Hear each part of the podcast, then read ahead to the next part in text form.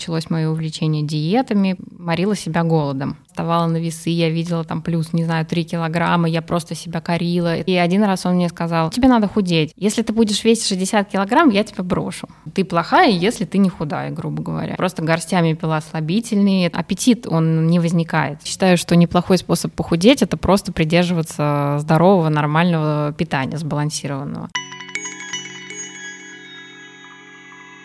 Ну что, всем привет, дамы и господа, меньшинство и большинство, и вообще, наверное, хватит уже длинных приветствий. Попали на подкаст «Мама, я буду психологом», вот уже который раз. И нам, кстати, уже можно переименовываться скоро в «Мама, я, я стал психологом», на самом деле, потому что ну, кто-то из нас уже закончил обучение. И сегодня мы общаемся. Это кто? Это кто, кто, кто закончил, а кто нет, мне интересно. Я еще вот нет, например. Но это не важно.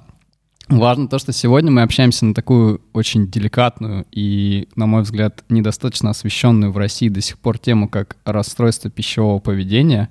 И общаемся мы не только между собой, но у нас еще сегодня в гостях Люся, да? Да, всем привет. Да, вот, Люся представилась. И сегодня для вас вещает Денис Хрюков и Яна Зайцева. Яна, скажи привет.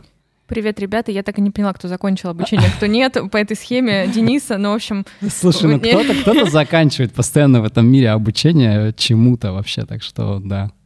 А, окей, окей. Кто-то сегодня точно обучение закончил. Вот. Ну и что, собственно, давай, наверное, мы сперва, Люсь, немного познакомимся, и чтобы наши тоже слушатели поняли примерно. Расскажи вообще, чем ты занимаешься сейчас? Э, я работаю продюсером в одной медиакомпании. Эм, закончила филфак МГУ. Собственно, что еще про себя рассказать? Люблю танцевать, люблю читать. Э, Все, наверное. Краткость сестра таланта.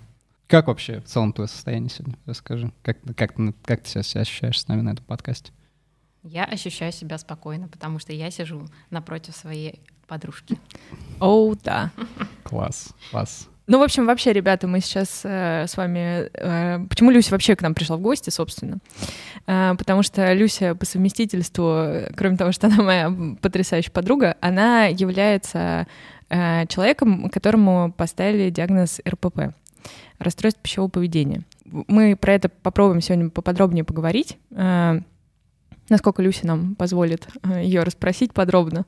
Надеемся, что позволит, потому что эта тема все-таки очень актуальна для России, и не только, но для России очень актуальна, потому что в России вообще э, культ красоты женской, который, от которой страдает очень много девушек. Э, частично мужчин тоже, но все-таки женская половина общества больше подвержена влиянию э, вот этой проблемы.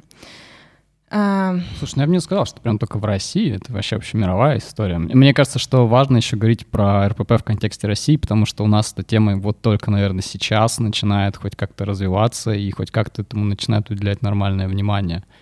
Потому что, ну, критика какая-то появляется, нормальная с точки зрения, нормальное лечение с точки зрения психиатрии и психологии появляется, и поэтому, мне кажется, это важно еще и в этом контексте говорить. Так сказать, профилактика для того, чтобы это не допускать. Ну и да, тема, безусловно, крайне актуальная. Расскажешь нам вообще, Люсь, как давно тебе поставили эту а, историю? Диагноз поставили да. мне не так давно, но я достаточно давно, уже 10 лет, у меня это расстройство, то есть я для себя определяю это так, что это началось 10 лет назад, как только я э, поступила в Москву. Я переехала из Воронежа в Москву в 2011 году, поступила в университет и переехала в общежитие. А, начала жить отдельно от мамы с бабушкой. В одиннадцатом году началось мое увлечение диетами, причем это были не такие диеты, что там кремлевская диета, диета такая-то, диета такая-то, а просто я морила себя голодом. То есть вообще, да, ничего не ела? А, да, у меня были периоды, когда я ничего не ела, когда я там ела там раз в три дня, когда я только завтракала, когда там я не ела 10 дней, например, но это было ужасно. То есть первые два курса я вспоминаю с содроганием, потому что это было время сплошного страдания. То есть не только от учебы, потому что это было очень сложно, но и потому что я себя доводила голодовками. Вот, я не знаю, не было у меня какого-то определенного импульса, как мне кажется, к тому, чтобы я начала этим заниматься. То есть никто мне никогда не говорил, что я толстая, там, я никогда не была толстой. Но вот, в общем, как-то это произошло, и, в общем, да, длится до сих пор. Mm, интересно. Слушай, а вот ну, вообще расстройство пищевого поведения, сразу немного забегая вперед, их существует несколько видов, и у тебя вот он диагноз как именно? Он у тебя какой-то уточненный или у тебя просто в целом тебе поставили расстройство пищевого поведения? Нет, у меня не уточненный, мне поставили расстройство пищевого поведения. Я сейчас начала ходить э, к психотерапевту, который именно на этом профилируется. Один раз угу. к ней сходила, возможно, дальше что-то там она мне уже более детально поставит, расскажет, но пока да, у меня просто расстройство пищевого поведения. Угу, я понял. Но вообще диагноз тебе поставил психиатр, правильно? Да, психиатр, да. А как так вообще получилось, что у тебя возникла идея сходить специалист такого профиля? Это же еще и страшно, наверное, вообще в целом у нас в России к психиатрам а, обращаться. Ну, нет, мне не страшно, потому что я человек, в принципе, далекий от стереотипов. А я пошла к психологу, к клиническому психологу. Мне казалось, что у меня там какой-то депрессивный, в общем, эпизод, угу. который начался, наверное, года два назад. Э, и мне просто было постоянно плохо, я не знала, с чем это связано, потому что ничего конкретно плохого не происходило в моей жизни. И я пошла к ней э, в начале этого года. И как бы сначала я не заостряла внимание на своей проблеме РПП, потому что я шла с другим запросом, и я как бы все эти 10 лет жила с вот этой проблемой, да, но я не то, что себе в ней не признавалась, но я не видела в ней ни, ну, никакой проблемы. А, то есть я живу и живу как бы с этим. Ну, просто такой у меня образ жизни. А, и потом, в общем, она как-то раскрутила меня, она вывела меня на этот разговор, и мы там разные методики с ней перепробовали, но мне не становилось лучше в, в ментальном плане. И она сказала, что, возможно, мне нужны антидепрессанты, и направила меня к психиатру. Uh-huh, uh-huh. С психиатром, в общем, я разговаривала и сказала, что вот у меня есть такая проблема. Психолог мой, она как бы заметила это. Э, и, в общем, она мне, да, поставила расстройство пищевого поведения. Мы с ней несколько раз поговорили. Она мне там назначила антидепрессанты. Ну и как бы антидепрессанты мне не помогали, потому что, как оказалось, э, как сказала, как сказала мой клинический психолог, что, скорее всего, проблема, причина депрессии, ну, она не искоренится антидепрессантами, потому что причина э, депрессии в расстройстве пищевого поведения. Uh-huh, То есть uh-huh. таблетками это не лечится, и нужно заняться конкретно этим. И она меня передала другому психологу, который занимается именно этой проблемой. И вот, собственно, я к ней один раз ходила сейчас. Антидепрессанты я продолжаю пить. Угу. Можно я сейчас, Люсь, чуть-чуть вклинюсь и расскажу людям про то, что в целом а, РПП, оно часто коморбидно с депрессией. То есть э, у тебя же психиатр поставил и депрессию, и РПП. Да, депрессию легкую. Вот. А, коморбидность вообще это когда параллельно существуют два психиатрических заболевания, они как-то дополняют друг друга, ну, как у тебя, в общем-то, и произошло. А, но я бы хотела от темы депрессии уйти на этом моменте, чтобы мы все-таки больше про РПП да, да, говорили. Ну и, кстати, коморбидность не только два, там вообще любое количество, люб, любое количество да, да, психических да. расстройств в одном человеке в одно время, называется, да, коморбидные расстройства психические. И вообще РПП очень часто коморбидно, не только с депрессией, но и, например, с какими-нибудь обсессивно-компульсивными расстройствами, там в целом дисморфофобия еще есть такая вещь. Ну да, мы про коморбидность сегодня, возможно, поговорим немножко позже в контексте там именно лечения тоже, но сейчас пока не будем на этом заострять внимание. В общем-то, понял, да, у тебя такая прям история всем бы людям с РПП такую историю, что сперва и к психологу походила, и потом до психиатра добралась, а потом еще и специализированно подобрали. А куда, кстати, обращалась э, за помощью психиатрической, куда тебя направили? Именно центр тебя? Да, не, не помнишь место? А, место? Знаю, это центр «Гранат». Там работает э, психолог Семиглазова Мария Владимировна. О, она знакомое еще... имя. Знакомое, знакомое имя, да. имя, да. Наш преподаватель. Серьезно? Да. Да, она в «Рассвете» еще работает в клинике «Рассвет». Да, вот она там работает, но я в «Гранат» конкретно. Угу. Люся, расскажи, пожалуйста, как у тебя вообще, э, ну, вот как ты отсчитываешь от начала института, как у тебя проявлялось э, поначалу э, РПП, э, с чего вообще это началось? Э, ты сказала, что это были как морение голодом, если морение, как филолог, скажи мне. Нет, скорее всего, нет. Скорее всего, нет. Но когда ты морилась... Голодовки, короче. Когда, когда у тебя были голодовки, э, у тебя были периоды, когда ты после этого вот до сегодняшнего момента переходила вообще на нормальный образ э, питания, или этого не происходило, и как сейчас вообще проявляется?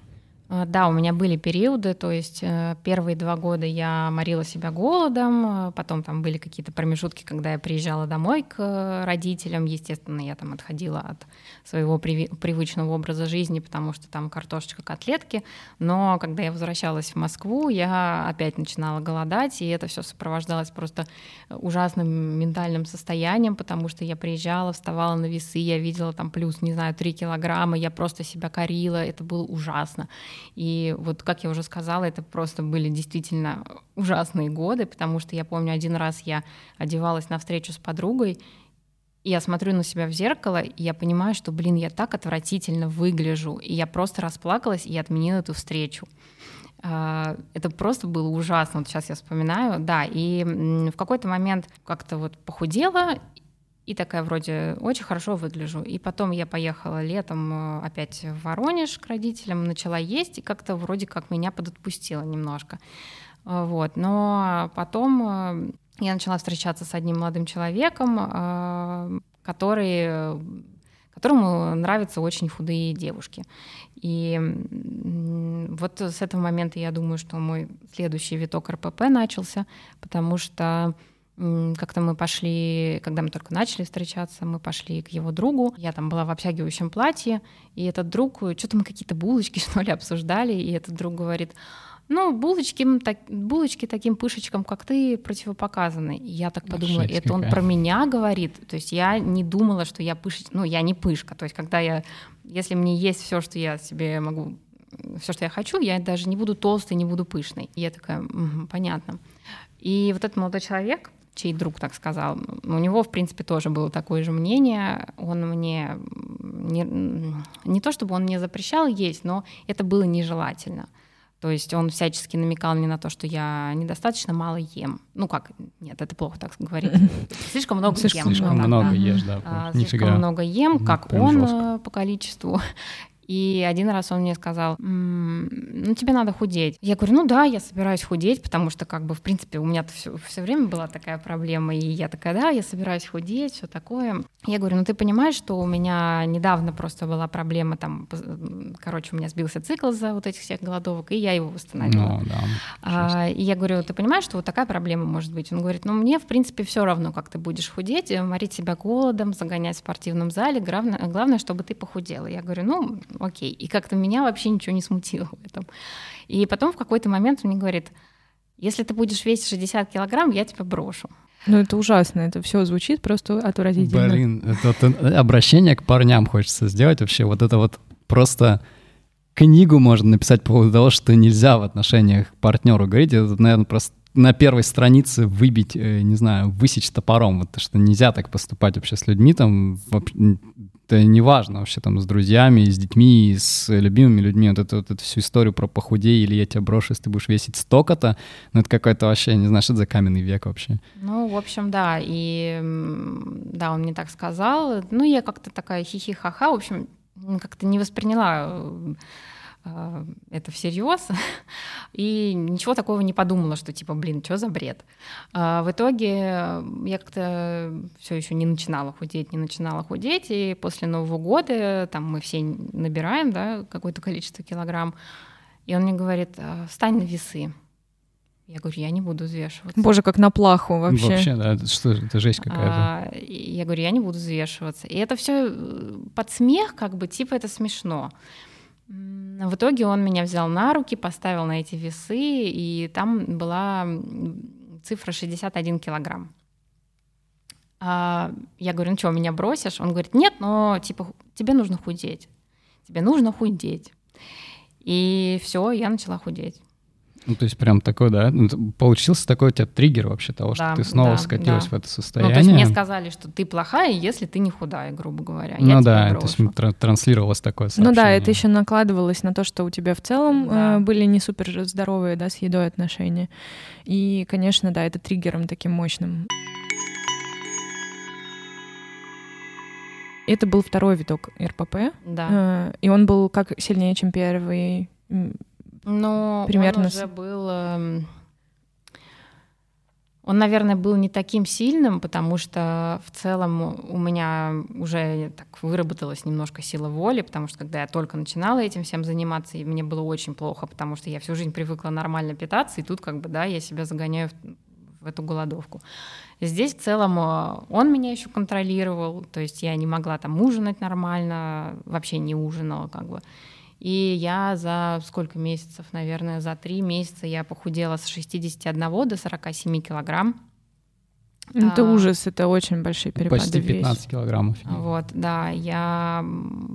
И у меня еще был тогда диплом, все это на стрессе как-то было. В общем, да, я похудела, и вот все время, что мы с ним встречались, оставшиеся, я была такой худой, да, потому что я не могла себе позволить поправиться. Блин, парни, не надо так поступать, не говорите Да вообще вещи. люди, не надо люди, так поступать. Да, да, не надо. Ну это прям, это то, что вообще вот реально хорошо подпадает под категорию абьюзивных отношений, как мне кажется. Э, а как вообще, расскажи, пожалуйста, вот у тебя сейчас есть, да, соответственно, прям реальный диагноз, и ты к этому относишься критически к своему состоянию. Как э, близкие родственники твои вообще? То есть они знают, и как они к этому отнеслись в целом? Да, они знают, э, причем Мама моя, например, она всегда знала, что у меня с этим проблемы, э, и что я там не ем, э, и плохо питаюсь. И она просто, как любая мама, там поешь, поешь, поешь, поешь. Но она никогда не думала, что это вот действительно диагноз такой, угу. что это все серьезно. Она, мне кажется, думала все, что это вот, ну, наиграется как бы мой молодой человек, он, э, естественно, не очень хорошо относится к тому, что я э, голодаю, потому что ну, как бы все, короче, нормальные люди считают, что нужно есть. Вот. А, ну, естественно, для всех моих близких это, в принципе, не было открытием, что мне поставили такой диагноз. Как бы все они просто наблюдали в течение 10 лет все, что я с собой делала, поэтому шоком для, ни для кого это не стало, и для меня в том числе. Ну, сейчас у тебя, я, я правильно понимаю, что сейчас ты, когда сказала фразу «молодой человек», то ты сейчас уже в других отношениях, да, и там, да. там, там нет вот этого вот нет, жести, нет. который ты описывала, и это, конечно, это, это прям приятно это слышать. А, а как вообще, вот, да, расскажи, пожалуйста, ну, ты знакома, наверное, с таким понятием, как очистительное поведение. Угу. У тебя было что-то подобное? Да. Я, я причем говорю не только там про... Ну, да, в общем, расскажи, что у тебя было, и мы потом дополним, как это еще вообще бывает. А, я пила слабительные в какой-то момент. Ну, это на самом деле было достаточно долго. А, ну, не то чтобы я непрерывно их пила. Угу. Это было какими-то эпизодами, потому что я прочитала, что если пить больше 10 дней слабительные, то как бы у тебя там организм привыкает, какие-то побочные эффекты, проблемы начинаются. И я больше 10 дней никогда их не пила. Но я пила их больше, чем нужно было по инструкции, естественно, mm-hmm. потому что по инструкции там, типа, условно говоря, три таблетки, да, но это просто для того, чтобы ты там типа сходил в туалет, да, э, а мне же нужно было, чтобы вообще там просто ничего не осталось в моем mm-hmm. организме. Вот я просто горстями пила слабительные, это было, наверное, на протяжении пяти лет, вот так вот эпизодами я пила э, слабительные, вот, особенно когда у меня были срывы, а, после срывов это святое дело было выпить, не знаю, чуть ли не целую пачку слабительных. Вот. Потом я, естественно, мучилась, это просто было все ужасно. Но я как бы не могла из этого порочного круга выйти. Один раз я только вызвала у себя рвоту, это случилось недавно, а, когда мы очень сильно поссорились с моим молодым человеком, и у меня был очень сильный стресс, и я, в общем, а, захотела почему-то вызвать у себя рвоту. Я, да, поела там, что-то мы ели, и потом, да, ну я не знаю, связано это с моим РПП или нет. У меня, конечно, такого ни разу не было. Извини, я сейчас влезу в подробности вот этой темы. Как происходит то, что, например, э, у тебя захотелось э, вызвать рвоту? То есть я что имею в виду? Что это идет, э, ты голодаешь, после этого происходит срыв, то есть ты ешь много, насколько много, как это происходит. Э, если, если тебе комфортно об этом говорить, конечно, подробно. Да, да. Вот. Ты, кстати, можешь отказаться от ответа да, на любой вопрос. Случае, это право, да. мы тебе предоставляем полностью. Вот. Э, и после этого чувство это как, какое, что ты... Как, какие чувства одолевают, что ты ну, идешь там и сделала вот это вот, например, в последний раз? Но на самом деле, если мы говорим про срывы, то сейчас их э, ну, практически не случается, потому что, мне кажется, за 10 лет я уже так натренировала свою силу воли, что как бы у меня даже аппетит, он не возникает. То есть у меня с утра только возникает аппетит, я завтракаю, и все, мне потом не хочется есть, либо я не обращаю на это внимания, потому что как бы, ну, мой организм привык к, к этому образу жизни. И э, это было после того, как мы сходили на день рождения, если мы говорим про то, как я вызвала у себя рвоту. Мы сходили на день рождения, я там, ну, поела как бы немножко и съела кусочек торта. Мы потом поссорились. Э, как бы у меня не было на самом деле желания вызвать рвоту конкретно из-за этого куска торта. То есть у меня не, не было этой мысли. Mm-hmm. У меня просто случился сильнейший стресс, вот реально очень сильный.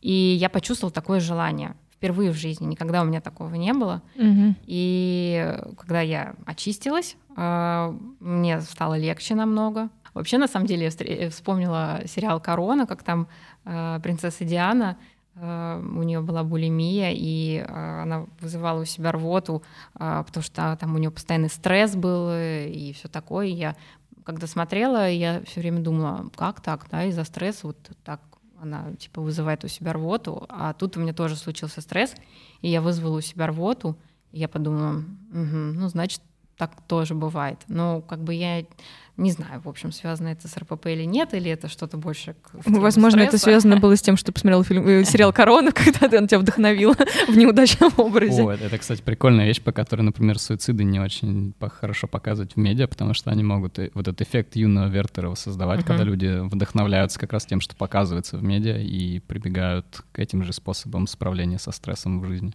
Кстати, по этой причине критиковали сериал «13 причин почему». Вот ты, кстати, да, затронула булимию, очень классно, что ты затронула. Можно, наверное, сделать маленькую такую ремарочку и немножко вообще для тех, кто мало знаком с расстройством пищевого поведения, дать вот у нас какие они вообще бывают, наверное, вот так вот кратко можно по ним пробежаться, потому что их, их там примерно штук, штук 7 где-то, но мы вот три самых основных, наверное, сейчас затронем, которые у всех на слуху, наверное, ну, у, у большинства людей на слуху, это нервная анорексия, нервная булимия и компульсивное переедание. И вот э, чтобы сразу, да, понимать отличие.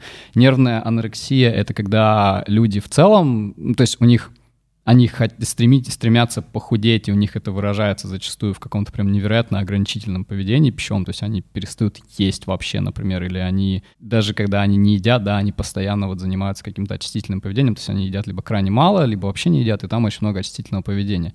Булимия — это вот, кстати, тот момент, когда человек в целом, кстати, он может даже в нормальном весе жить длительное время, но... Анорексик тоже может у анорексиков оно в любом случае рано или поздно приходит к какому-то очень сильному индексу массы тела потерянному. Ну, типа, это, это года, да. Это, есть... это может быть вообще огромное количество лет. Это, есть да, это... Это, это года, нужно понимать, да. Но тут скорее то, что булимию можно скрывать прям там десятилетиями. Это к тому, что она, она чаще выражается в том, что человек, как бы, у него может быть нормальное пищевое поведение, и зачастую он еще и может, как бы, там, да, садиться на диету, срываться, э, очень много наедать, а потом это все как раз выводить из себя через, рестриктив... Э, через очистительное поведение. То есть в этом отличие есть примерно у него вес держится на одном уровне на самом-то деле.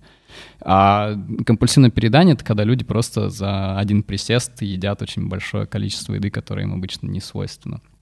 Вот. И, кстати, примерно вот сейчас, ну, у меня сейчас нет, конечно, ссылок на статистику, но вот компульсивное переедание в целом больше распространено среди мужчин, а как раз вот анорексия, булимия среди женщин на самом-то деле.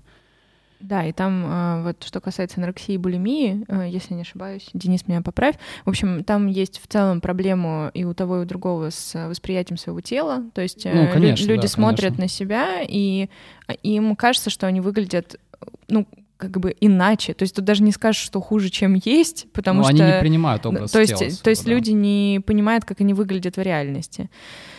У них искаженное, да, восприятие, ты все совершенно верно говоришь. Это вот как раз дисморфофобия это называется, когда, например, человек смотрит в зеркало и видит себя, грубо говоря, да, используем такое слово, как толще, чем он есть на самом деле, ему кажется, что он толще, чем он есть на самом деле. Или вообще кажется, что я в целом какой-то вот... Я плохо выгляжу, в целом мне надо худеть. Вот такая история.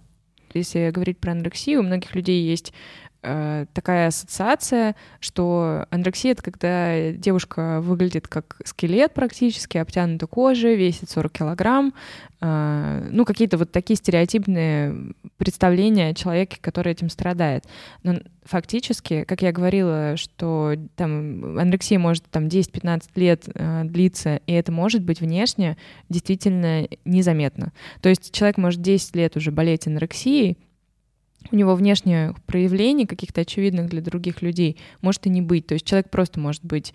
Э, кстати, он даже может быть не обязательно прям супер стройным. То есть это совершенно не, не очевидно.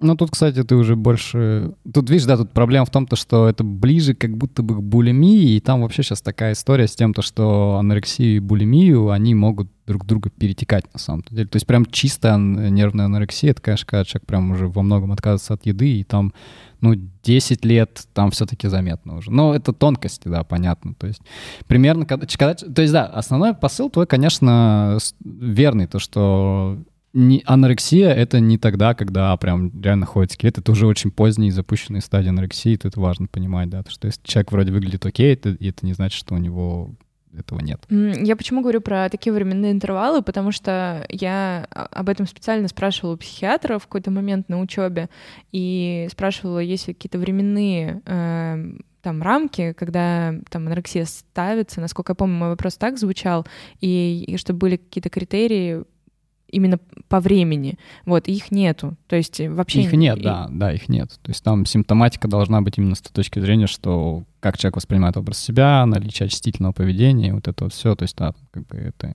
это да, это сложно. То есть временных, да, рамок нет. Да, там, там на самом деле можно углубляться, там очень много всяких тонкостей, там э, может, там, например, анорексия развиться из-за того, что человек не, не хочет похудеть, например, но он хочет, главное, не потолстеть, и вот, вот это вот желание сохранить вес и не потолстеть, оно может в итоге привести к анорексии. Там, там много есть там очень много, да, это нюансов. мультифакторная история. Мы сейчас не будем в нее углубляться, да. потому что все-таки у нас э, больше акцент на гости, но вообще, да, тема совершенно неисчерпаемая, на мой взгляд, про нее можно говорить очень и очень много.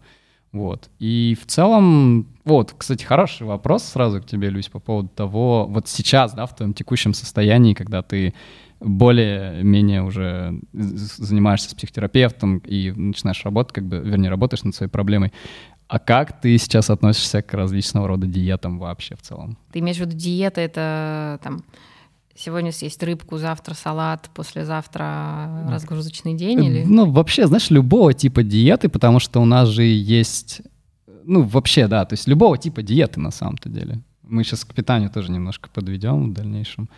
Они просто, знаешь, они бывают вот там монодиеты, я знаю, есть, есть всякие кето-диеты, есть диеты, которые вот реально просто люди там не едят после шести и все такое. Абсолютно, про любые диеты, да, любые абсолютно диеты любые. Какой, даже, даже на самом, ну ладно, ты сначала скажи, потом я скажу про э, всякие вот эти столы, которые принято. Столы, да. Да, стол номер один, номер два, то, что там врачи прописывают. Ну, ну на самом деле, поскольку я только начала заниматься этой проблемой, я нормально отношусь. Ну, наверное, когда я вылечусь, наверное, я буду говорить, нет, это все плохо. Но сейчас как бы...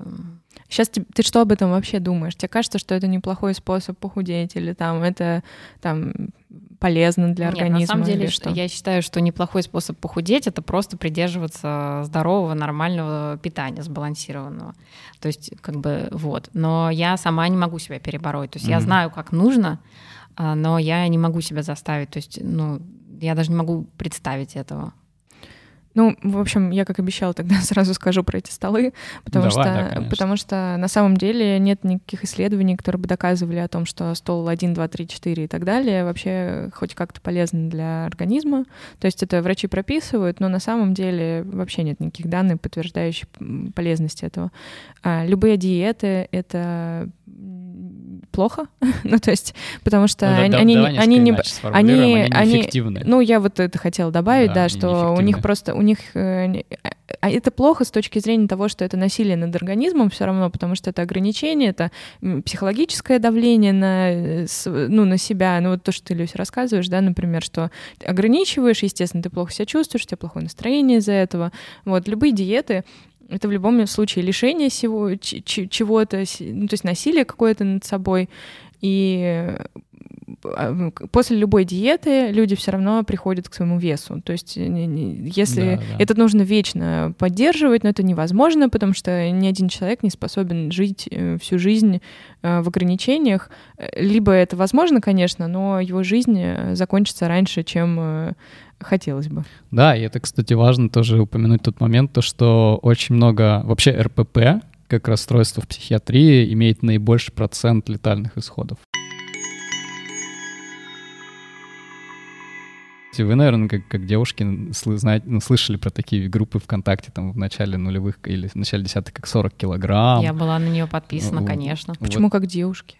А мне кажется, это, ну, я просто услышал это в свое время от подруги, когда учился в университете. Я вот как парень, ну, совершенно не интересовавшийся темой там похудения, вот этого всего, я даже не знал, что такое существует. И я, когда она мне про это рассказала, я даже не понял, в чем прикол. Я позже уже выяснил то, что это типа группы, в которых люди, которые старались похудеть, выкладывали там фотографии свои, как вот они выглядят, там были всякие мотивирующие истории на похудеть. И интересный, интересный момент в том, то, что если пробить сейчас половину этих пабликов, вот из того, что я читал, да, то большинства людей, которых вели, их уже нет в живых. То есть они, в принципе, все, их нет в живых, потому что вот это как раз история с тем, что у самих ведущих этих пабликов были расстройства пищевого поведения, и вот э, больше этих людей с нами, так скажем, нет. Ты знаешь, кстати, Люсь, про такую историю, как Миннесотский эксперимент во Вторую мировую?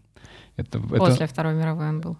Вот там, не, он прям во Вторую мировую, потому что, наверное, этих миннесотских экспериментов, наверное, куча, но там история с тем, то, что когда людей э, морили голодом. Да, я знаю. Вот это, это тоже интересная вещь, которая несколько помогает вообще понять, почему диеты-то не работают, на самом деле, как, как людям кажется, что они работают. Мы, мы можем как бы сами про нее рассказать, просто хочется тебе даже слово предоставить. Ну, это про то, как э, атлетов, да, морили голодом. Это вообще не только атлеты были, там просто в целом люди, которые по каким-то причинам не смогли пройти военную службу, им предложили в качестве, ну, то есть, да, например, человек пацифист, но ему говорят, хочешь помочь своей стране, сынок? Он говорит, да, хочу. Тогда вот подпишись на участие в эксперименте. И там как раз исследовалось, да, влияние голода на людей. Давай лучше ты расскажешь. давай, давай я тогда расскажу, да, без проблем. Ну, типа, в чем, в чем суть-то, что там была программа такая разработана, она длилась вообще в течение года. И в течение первых трех месяцев люди просто ели нормально, в течение последующих, по-моему, шести месяцев люди ели э, на тысячу килокалорий меньше, чем они в среднем ели в своей норме, и их при этом заставляли заниматься различными физическими упражнениями, они там ходили мимо мест, типа там всяких булочных, пекарен, магазинов с едой, им, грубо говоря, им предъявляли триггеры, а потом была самая жесткая часть эксперимента, когда они прям очень жестко просели в питании, и после этого был еще ре- реабилитационный период какой-то. И что самое интересное, почему про это да, вообще важно понимать, то что когда люди, после того, как они поголодали, они вышли в реабилитационный период, очень многие из них начали есть гораздо больше той нормы, которую они ели в начале ну, контрольного периода трехмесячного. Потому что, в принципе, это по этой же причине вот у многих, кстати, блокадников Ленинграда, у них формируется потом, ну, вот наших там бабушек, у дедушек, у них формируется отношение к еде как к чему-то, что может в любой момент пропасть, и поэтому они едят много, и они очень часто, когда, да, там бабушка закармливает, как не приезжаешь, это как раз следствие того, что человек таким образом проявляет любовь, потому что, ну, ему кажется, что еда — это вообще наивысшая ценность, и это вот важно понимать, что в целом многие из тех людей, которые участвовали в этом эксперименте, они потом в три раза больше просто ели в плане там калорийности еды, которую они ели в норме до этого, и они очень много набирали веса, потому что мозг в целом ассоциировал, что ага, это вот что-то такое, что сейчас будет вообще в лютом дефиците в любой момент, поэтому мне надо есть больше, больше, больше и больше. Вот это можно еще немножко свести это в детскую психологию по поводу того, то, что э, за, приучение питания, там, не знаю, по какому-нибудь жесткому распорядку и насильное впихивание еды в ребенка, оно как раз-таки больше способно поломать его пищевые привычки, чем привнести что-то полезное в эту историю. Спасибо, Денис. Э, Люсь, слушай, я хотела у тебя, знаешь, что еще спросить? Как у тебя вообще в целом отношение к современным тенденциям, которые касаются бодипозитива? Вот, э, про модель там Виктории Секрет. Тут нужно еще сказать, что Люся максимально в контексте, потому что Люся работает в СМИ уже много лет, и Люся знает все абсолютно, наверное, на эти темы, по именам, просто, ну просто все. Ну, это кайфово, да. Мне, кстати, самому очень интересно, так что да, расскажи, пожалуйста. Но я уважаю людей, которые, которые там хорошо себя чувствуют э, в любом весе. И которые там не стесняются ничего, и у которых даже мыслей таких нет, там, да, постесняться своего тела, которые любят себя, э, там, хорошо себя чувствуют в любой одежде, в любой позе, им не нужно ретушировать свои фотографии. Я, конечно, далека от этого, и мне кажется, я даже никогда не достигну такого уровня дзена. Достигнешь. Вот. А про Виктория Секрет, ну так они все худые как раз. И вот когда начиналась вся вот эта вот моя история с похудениями, вот в этих группах 40 килограмм, там были вот эти фотографии с вот этих всех показов, я каждый абсолютно показ смотрела, скачивала эти фотки, ставила их на десктоп себе в качестве заставок. Я еще вспоминаю сейчас историю. Расскажи вообще, пожалуйста, про глянец, который сопровождал тебя всю жизнь, потому что у меня есть гипотеза, что это, возможно, связано как-то с э, РПП, который у тебя. Расскажи, пожалуйста, вот про это. А, ну, не знаю, мне кажется, что не особо связано, но я расскажу. Пожалуйста. А, у меня тетя, родная моя тетя, родная сестра моей мамы, она а, много лет работала в журнале Эль.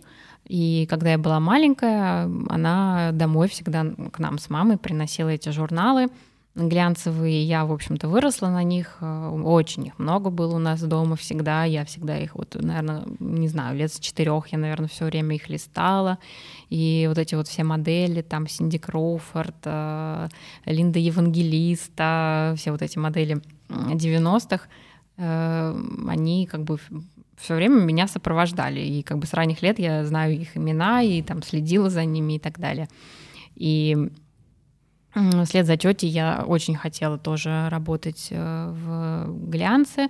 Э, и я работала в одном, на одном женском портале. Это был не печатный глянец, но что-то вроде того. И собственно, да, и там тоже сейчас в СМИ очень... Сейчас, конечно, лучше ситуация становится, но вот даже пять лет назад, когда я начинала работать там, э, все время мы писали, что вот э, Кэндис Свейнпол, это одна из моделей Victoria's Secret, она беременна, и вот посмотрите, у нее какой целлюлит, типа она модель, этого не должно быть.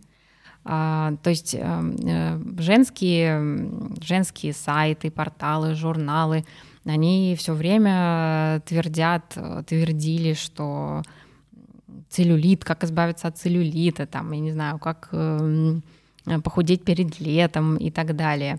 Ну и как бы я на этом на всем выросла, а, и не знаю, вот у Яны есть версия, что это на меня ну, повлияло. Потому что я, ну, это такой вот разговор, который у нас был просто до этого. Я, мне просто кажется, что это важно, потому что, ну, ты рассказывала то, что ты помнишь э, этих девушек из глянца из детства даже.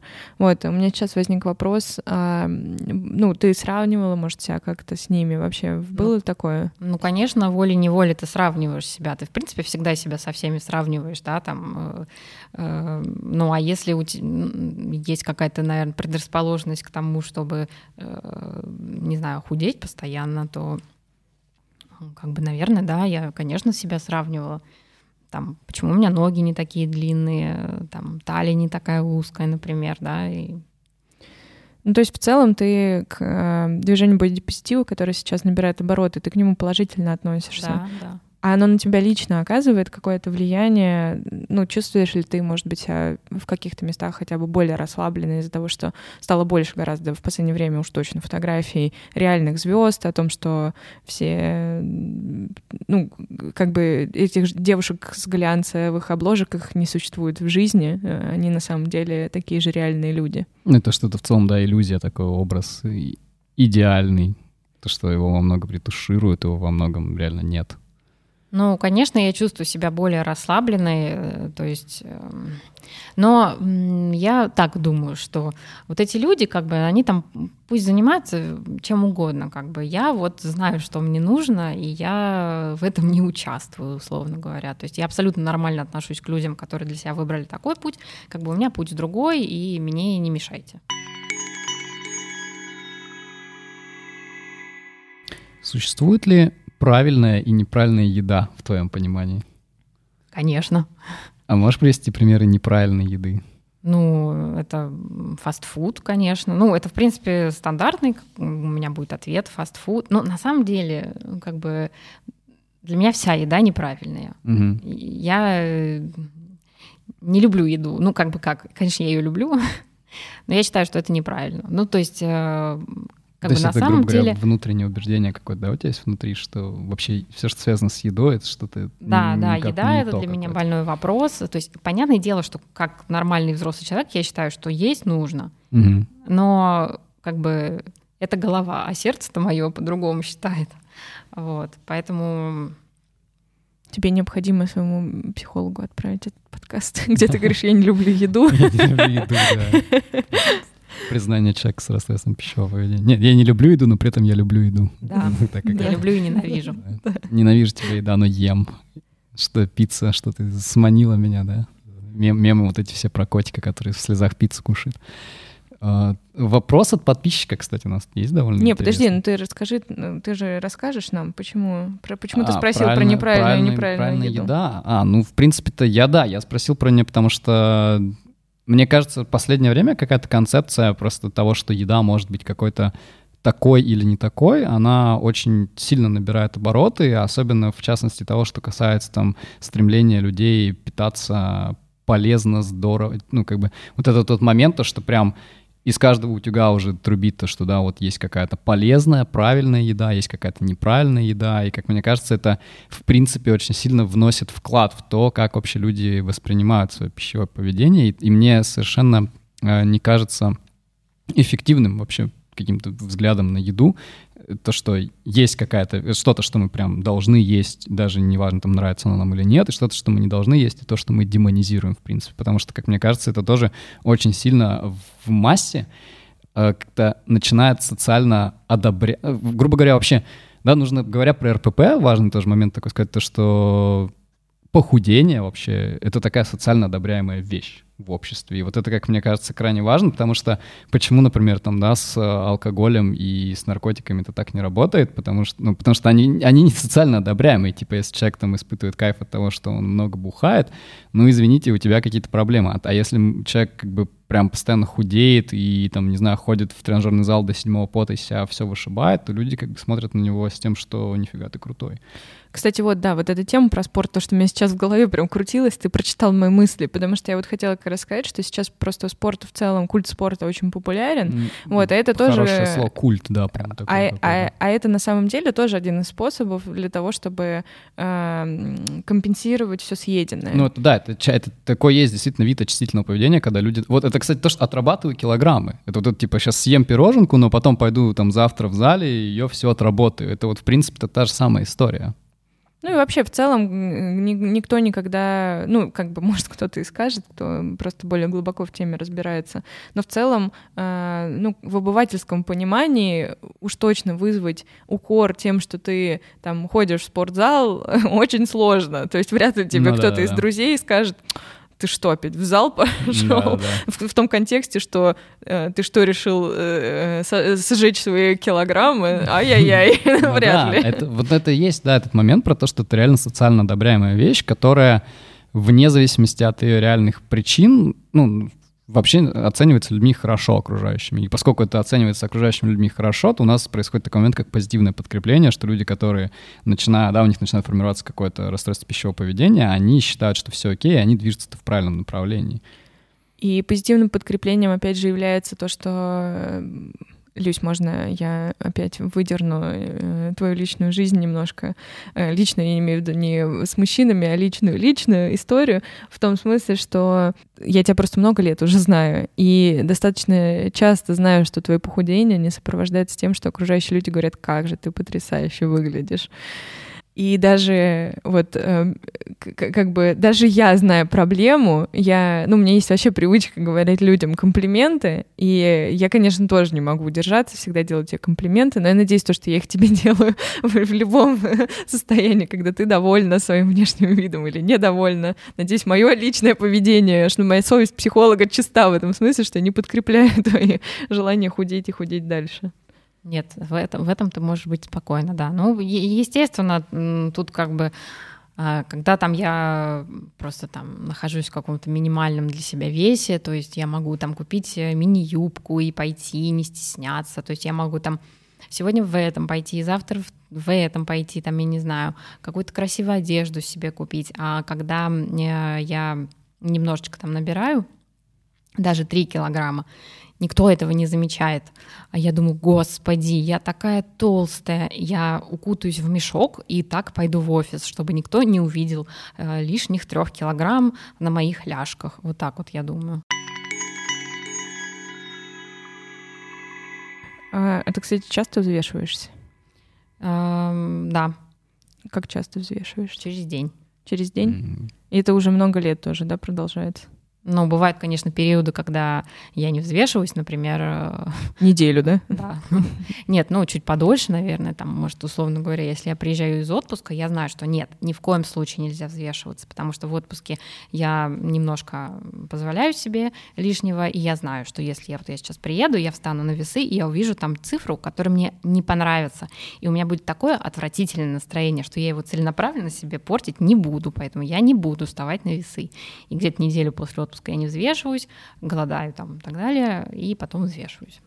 То есть у тебя цифры на весах, она может прям определять настроение всего дня конечно, даже, да? Конечно. Всего дня да, даже. абсолютно так всегда бывает. И в плюс, и в минус, да? Да. Ну, нет, не то чтобы я, если увидела там меньше, э, мое настроение будет супер классным весь день. Э, естественно, мне там на работе там что-то может его испортить, но если я увижу цифру, которая мне не понравится, абсолютно точно у меня испортится настроение на весь день.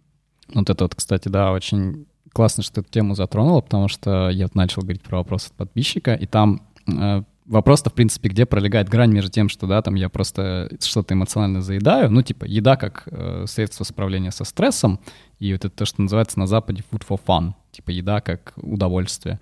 М- между тем, что действительно уже проходит, типа, грань РПП, и вот это очень важно, да, что ты сказал, что для тебя и я сталкивался, когда готовился к подкасту, я сталкивался с большим количеством мнений, то, что вот у людей с расстройством пищевого поведения, для них действительно их вес и контроль этого веса, его колебания определяет то, как они вообще себя ощущают в течение дня. То есть там, грубо говоря, если я хоть немного поправился или поправилась, то для меня это просто катастрофа, и у меня настроение просто летит тартарары. А если наоборот, ну, у многих еще бывает так, что если они видят, что там хотя бы, не знаю, там 100, 200, 300 грамм они сбросили, то это прям повод для гордости, и они ходят окрыленные, и появляется дополнительное подкрепление внутри, что мне надо продолжать двигаться в этом направлении. Поэтому дорогие наши слушатели, если вот вы вот так относитесь к своему весу, если вы постоянно взвешиваетесь, смотрите на свои весы, считаете там калории, вот прям, ну, в таком... То есть если это реально определяет то, как вы себя чувствуете на протяжении дня, пожалуйста, задумайтесь над этим. Это прям повод задуматься, потому что это такой красный флаг РПП. Люсь, а можно я про чувственную сторону еще э, поговорю, потому что я ее, кстати, вообще не знаю, э, вот эту часть твоей жизни вообще-то, и мне правда интересно. Э, какие чувства вообще вот еще сопровождают? То есть, если цифра меньше, там, ну какая-то, да, там меньше она стала, то ты испытываешь какую-то гордость, э, гордость, да? Ну, про... не то, что гордость, просто у меня хорошее настроение, здорово, я молодец. А, молодец. Ну, то есть, ну, ну, это, как, ну, в общем, удовольствие какое-то достижение, да? Ну да. Угу. Вот, а если цифра меньше, то раз, разочарование в себе, это на что похоже по чувствам? Ну, это какая-то фрустрация, что, господи, почему э, я вчера съела печеньку, или или, там, например, бывает такое, что там отек, да, какой-то, то есть это не жир, но я все равно там больше вешу, чем вчера, и я думаю, блин, я же вчера ничего не ела. Почему я больше вешу, чем вчера? И я иногда даже могу заплакать из-за этого. Mm-hmm. То есть, как бы, господи, мои усилия там не увенчались результатом каким-то. Ну, в общем, это целый спектр негативных эмоций. Mm-hmm. А ты можешь здесь сказать, что для тебя вот именно история за контролем веса, она уже не столько направлена на достижение какой-то цели, сколько вообще э, сама цель вот по себе. То есть просто сам контроль — это есть процесс, который нужен для тебя, для поддержания Да, да, это просто образ, мо... да, это просто образ моей жизни такой. То есть это, грубо говоря, не то, что ты там хочешь э, скинуть 5 килограмм, не знаю, для роли в новом фильме с Дэниелом Крейгом, а просто ты вот уже ну, воспринимаешь это как часть себя. Да, да, да это часть моей жизни, я ну, как бы даже... А, ну, я не представляю, что я буду делать по-другому. То есть э, мне так комфортно. Угу, угу. Ну, то потому что, да, это тоже, грубо говоря, когда люди просто могут, они начинать худеть ради чего-то, там, не знаю, влезть в новые джинсы, но вот именно при расстройствах пищевого поведения просто сам процесс сброса веса, он уже становится такой как бы мотивацией к тому, чтобы это делать, это тоже важно понимать. Меняется вот этот мотивационный аспект вообще этой деятельности, тоже такой важный, важный флажочек как раз РПП. Типа мы вот проводим потихоньку грань между просто РПП и, ну, грубо говоря, нормальным таким, да, человеческим пищевым поведением, потому что, мне кажется, просто всем нам свойственно там иногда что-то заесть, иногда где-то переесть, иногда где-то поголодать, если мы там, ну, я поголодать имею в виду, там, не знаю, дедлайн какой-нибудь горит, и ты просто судорожно там весь день не жрамши что-нибудь делаешь. То есть такое, мне кажется, свойственно всем. Это, это еще не говорит о том, что что-то в плане расстройства намечается. Ну, да. Люсь, еще знаешь, что хочется спросить? Uh, вот я, как твой близкий человек, хочу тебя узнать, uh, как мне и окружающим тебя людям не нужно вести себя, uh, что не нужно говорить. И потому что я, например, знаю, что ну, не стоит говорить, что ты не можешь поесть нормально, что-то в таком духе. Есть, может быть, еще какие-то вещи, которые тебя триггерят, или там, может быть, поддержку, которую ты бы хотела получить? Вообще, как вот людям, э, которые окружают людей с диагнозом, у которых, у которых РПП, как им не усугубить, не сделать больно, не, ну, как-то быть деликатным, поддерживающим? Ну, я с тобой согласна. Мне кажется, это основное, что эм, типа, почему ты не можешь просто взять и поесть? Там, типа, ну я тебя прошу, поешь ради меня. Э, как бы, блин, серьезно? Или там, например, я пошла к психологу, когда вот сейчас, ну не сейчас, а весной к, клиническому психологу, и она мне тоже сказала, ну, надо там есть, все такое. Ну, как-то она просто так сказала, и я просто своему молодому человеку об этом рассказываю. Он говорит, ну вот, тебе профессионал говорит, которому ты платишь деньги, неужели ты не можешь взять и начать есть? Нет, потому что я 10 лет занимаюсь этим, я не могу просто, э, блин, взять и начать есть. Это так не работает. Я не знаю, честно говоря, мне кажется, тут главное, чтобы человек осознал эту проблему, потому что многие ее не осознают. А, потому что, ну, типа, что, я просто слежу за своим питанием. Да, это правда. Да. Ну, естественно, что первый шаг по борьбе, наверное, с любыми проблемами — это осознать, что проблемы есть. Как ты думаешь, у тебя как уже этот этап пройден? Я думаю, Люся больше скорее имела в виду, что близким людям тоже нужно осознать то, что это не просто типа по щелчку пальцев такая история, что человек Хочет ест, хочет не ест. Ну, кстати, да, мне кажется, э, важно еще близким донести, что как бы эта проблема у меня такая. Вот, например, мы с моим молодым человеком смотрели э, как у Карины видео видеоподкаст у нее? А, блин, забыла. Себе бережно или как, как он называется? Забыла. Это Карина, где, где, две девчонки Карина, Да, где Карина Истомина. А, я понял. А, ну, мы все поняли примерно. Справиться проще. Справиться а, проще, да. Вот, у нее был выпуск про РПП, и мы сели вместе с ним, начали смотреть. А, чтобы он вообще понял и осознал, что как бы просто со стороны на самом деле, а, вот, например, моя мама, она не посвящена во все тонкости, в принципе, расстройства пищевого поведения, она вообще термин расстройство пищевого поведения услышала от меня, а, потому что она думала, ну, типа, что я придуриваюсь, просто какой-то фигней страдаю.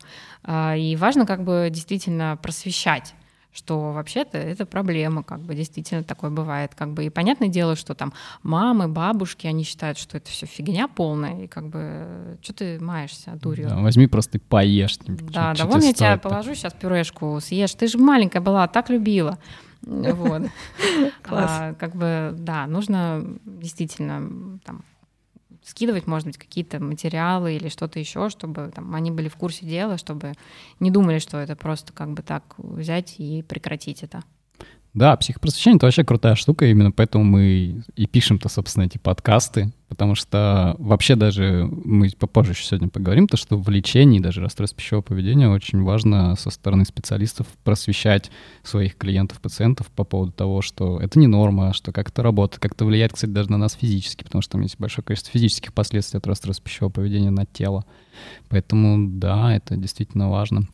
Я, а вот, кстати, знаешь, я вот, когда готовился, я столкнулся с тем, то, что э, людям с расстройством пищевого поведения вообще лучше не говорить никакие вещи про их внешний вид. Я имею в виду даже не столько то, что там ты, ты вроде поправилась, что-то такое. Это, это вообще табу, это понятно. Но даже про то, что не комментировать, там, вот, ты так хорошо сегодня выглядишь.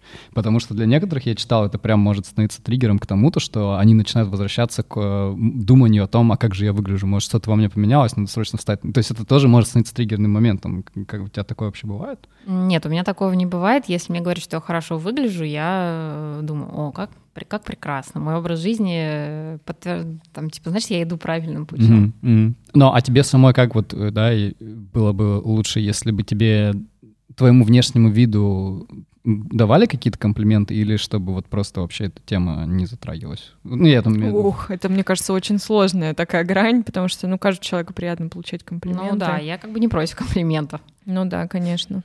Потому что вот я, я просто говорю, я сталкивался с этой точки зрения, то, что там, грубо говоря, про внешний вид и там ну, грубо говоря, есть, да, там какой-то перечень бестактных совершенно вопросов, типа там, когда замуж выйдешь или когда детей родишь, и вот как бы людям с РПП в целом просто вообще лучше воздержаться от комментариев их внешнего вида вообще, потому что для некоторых, ну, непонятно, что для них может стать триггером, и они сами даже иногда не всегда понимают. Ну, тоже такая очень тонкая тема, на мой взгляд. Ну да, это сложно, потому что, ну, ну, когда ты просто, ну, как... Может быть, здесь еще зависит от того, какая, в принципе, у человека самооценка.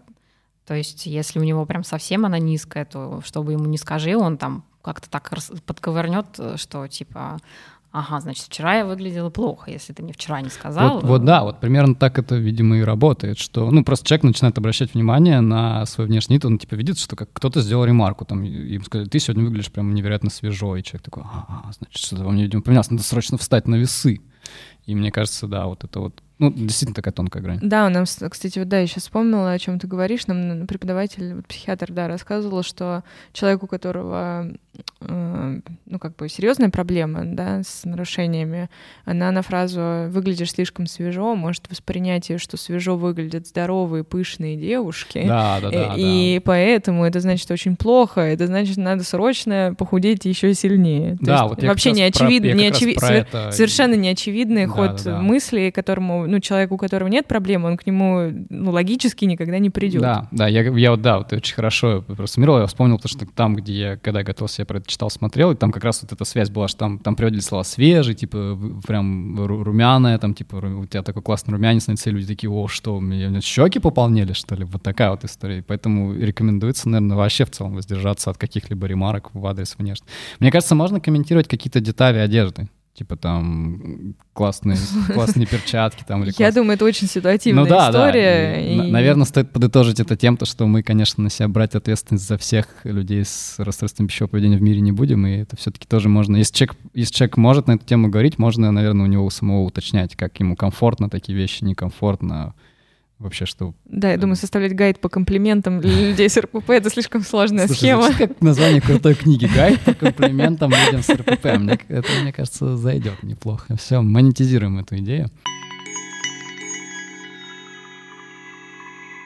Давай, наверное, еще знаешь, про что интересно спросить э, вот у тебя, Люсь, то что э, как вообще, вот ты начала ходить на психотерапию. Угу до этого, когда ты работала со своим клиническим психологом, вы тему РПП вообще косвенно, да, я так понимаю, затрагивали? То есть вы да, преимущественно да. в депрессивную да. историю работали. Обсуждали ли вы какой-то вектор вот работы со, с твоим новым психотерапевтом? Как вообще, что вы планируете делать? Как, какой курс она тебе предлагает? Как, собственно, вот сейчас лечат в России РПП? Слушай, ну я один раз к ней всего лишь сходила, и она только меня интервьюировала. То есть она там спрашивала, uh-huh, что uh-huh. там, как у меня было. Э, поэтому не знаю я конкретно, как называется этот вектор, там у нее метод, в котором она работает. Но она сказала, что, естественно, она не будет меня заставлять есть, просто это все будет мягко, э, как-то будет она меня подводить, э, как-то мы будем там исправлять образ своего тела, как я к нему отношусь. Вот, но она сказала, что да, у нее есть такое, что плавно будем вводить там, например, обед. Mm-hmm. Я, я должна буду начать есть обед, но только то, что я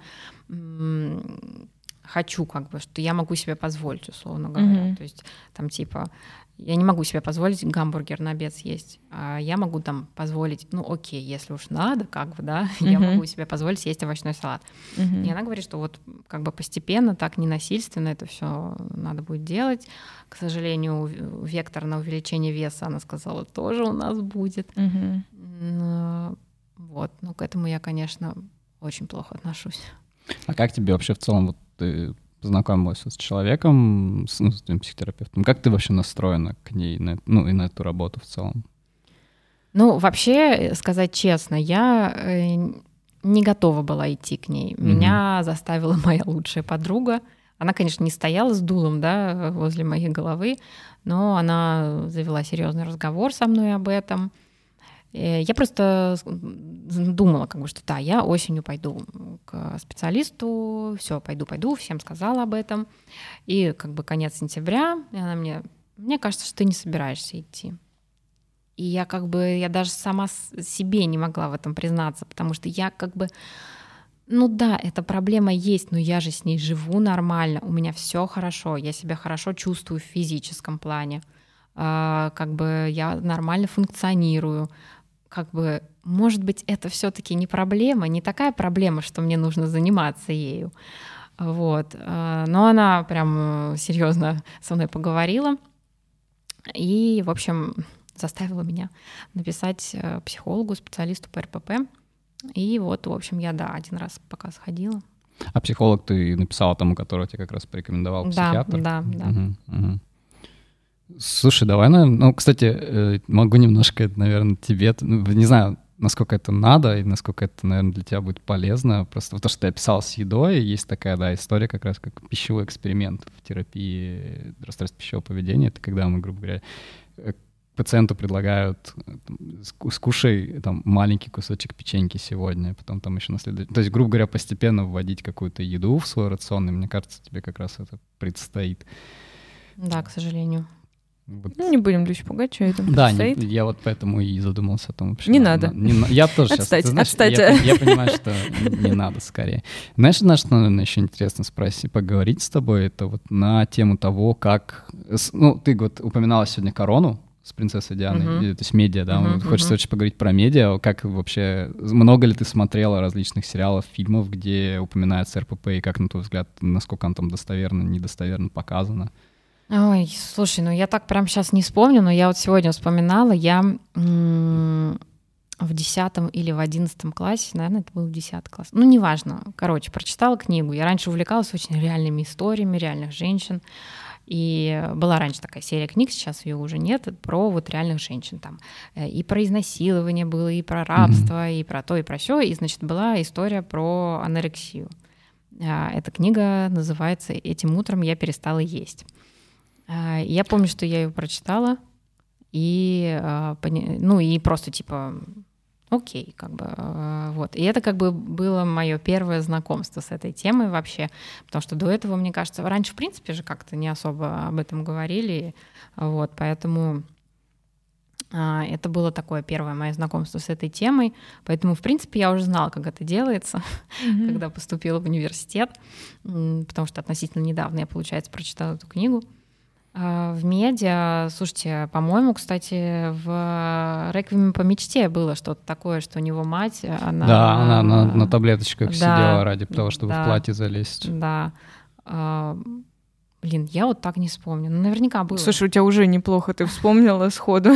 Нет, вот, кстати, э, завтра я перестала есть. Нам, по-моему, рекомендовали, да, да, кстати, да. эту книгу. Я вот про нее слышу уже не только от тебя. Но я первый раз, для меня сейчас шоком является, что книга, которую нам преподавали, э, рекомендовали для просвещения, для кого-то явилась э, вариантом того, как можно начать портить свою жизнь. А вот это как раз тот самый эффект Вертера, про да, который да, я да. раньше ну, ну, то есть нам ее в хорошем, ну, то есть, как бы, как это сказать, у всего есть плюсы и минусы. Слушай, ну вы уже взрослые люди с э, критическим мышлением, и вы используете это как э, просто информацию, которую там нужно принять, да, а как бы мне было 16 лет, как бы что я могу из этой книги извлечь?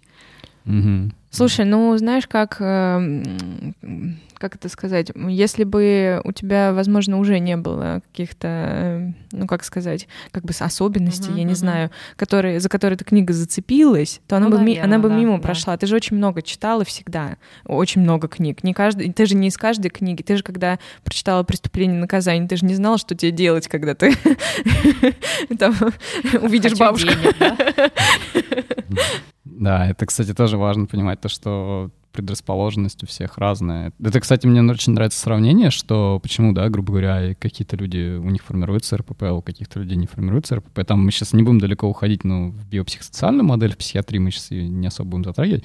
Но типа момент того, что у многих, ну, вернее, не так, не у многих, это плохое слово, у тех людей, кто предрасположен к РПП, это очень похоже на то, вот когда у людей очень светлая кожа, и они пальчик только высунут на солнце, и сразу загар у них. И вот у людей с РПП примерно похожая история с образом своего тела, что они вот крайне чувствительны к этим всем вещам, и они, у них там происходит какое-то событие, триггер, который для другого человека вообще кажется каким-то совершенно пустяковым, и у них вот запускается, да, действительно этот процесс формирования убеждения о том, что мне надо похудеть, мне мое тело выглядит недостаточно стройно или что-то подобное. Но все равно же люди не, разда... не рождаются с предрасположенностью к РПП, то есть это как-то... Там есть биологический аспект на самом деле и генетический, ну, генетически, наверное, это не про то, что там какой-то ген есть, а скорее про то, что были исследования, которые прям вот сейчас, как сейчас очень красиво делается, сейчас есть функциональная МРТ, которая позволяет нам у людей смотреть, какие участки мозга отвечают вообще за какие вещи, когда там происходят какие-то истории, да, внутренние процессы.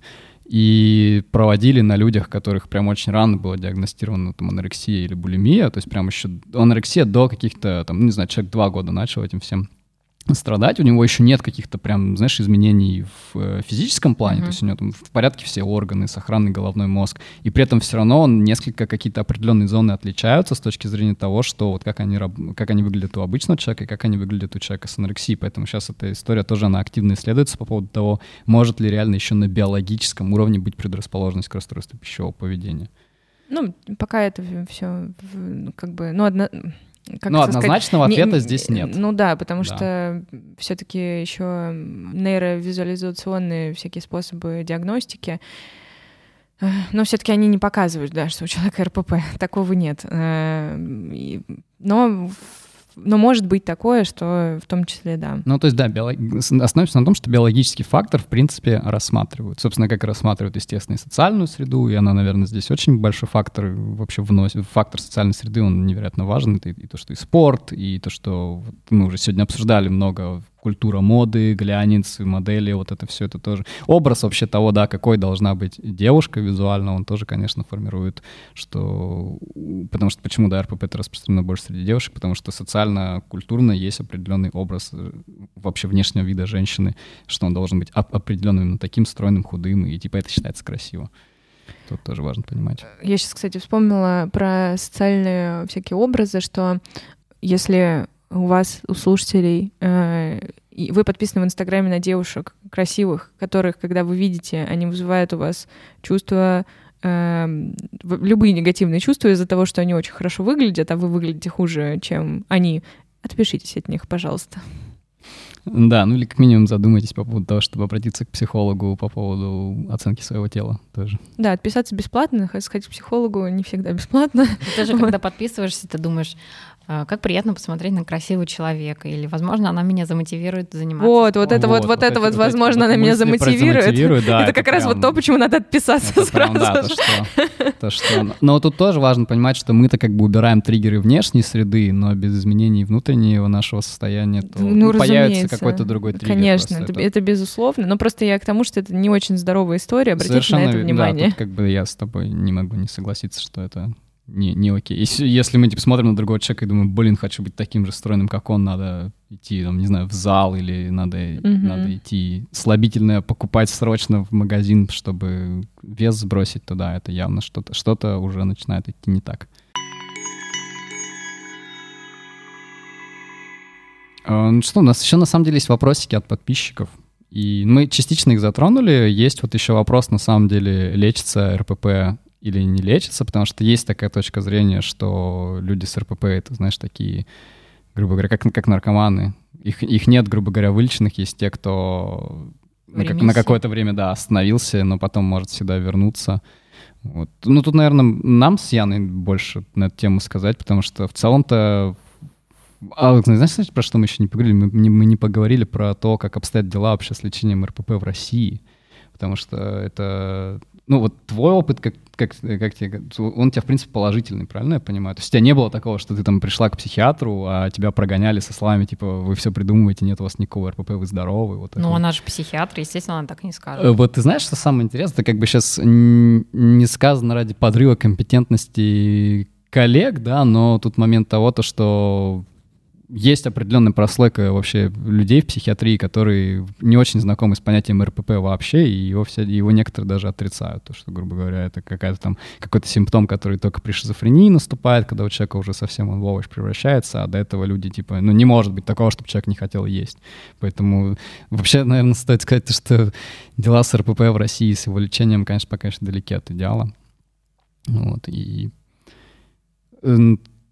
чтобы, наверное, пока мы, мы наверное, еще какой-нибудь закрывающий блок маленький сделаем, вот, а, ну, совсем небольшой с ответами на вопросы. Ты про РПП, э, лечение РПП в России что-то хотела рассказать? Или ты вот это Вот да, хотел? я, я а, хочу этот блок угу. оставить. Я, наверное, бы хотел еще Люси спросить, что бы ты хотела напоследок э, вообще сказать слушателям? То есть есть ли у тебя что-то такое, что ты, там, не знаю, какое-нибудь пожелание по поводу того, как воспринимать людей с РПП или как вообще что? Или если нет пожеланий, так скажи, нет у меня yes, пожеланий. Да, это, это пространство свободное от принуждения, поэтому ты вполне можешь сказать, что я сказала все.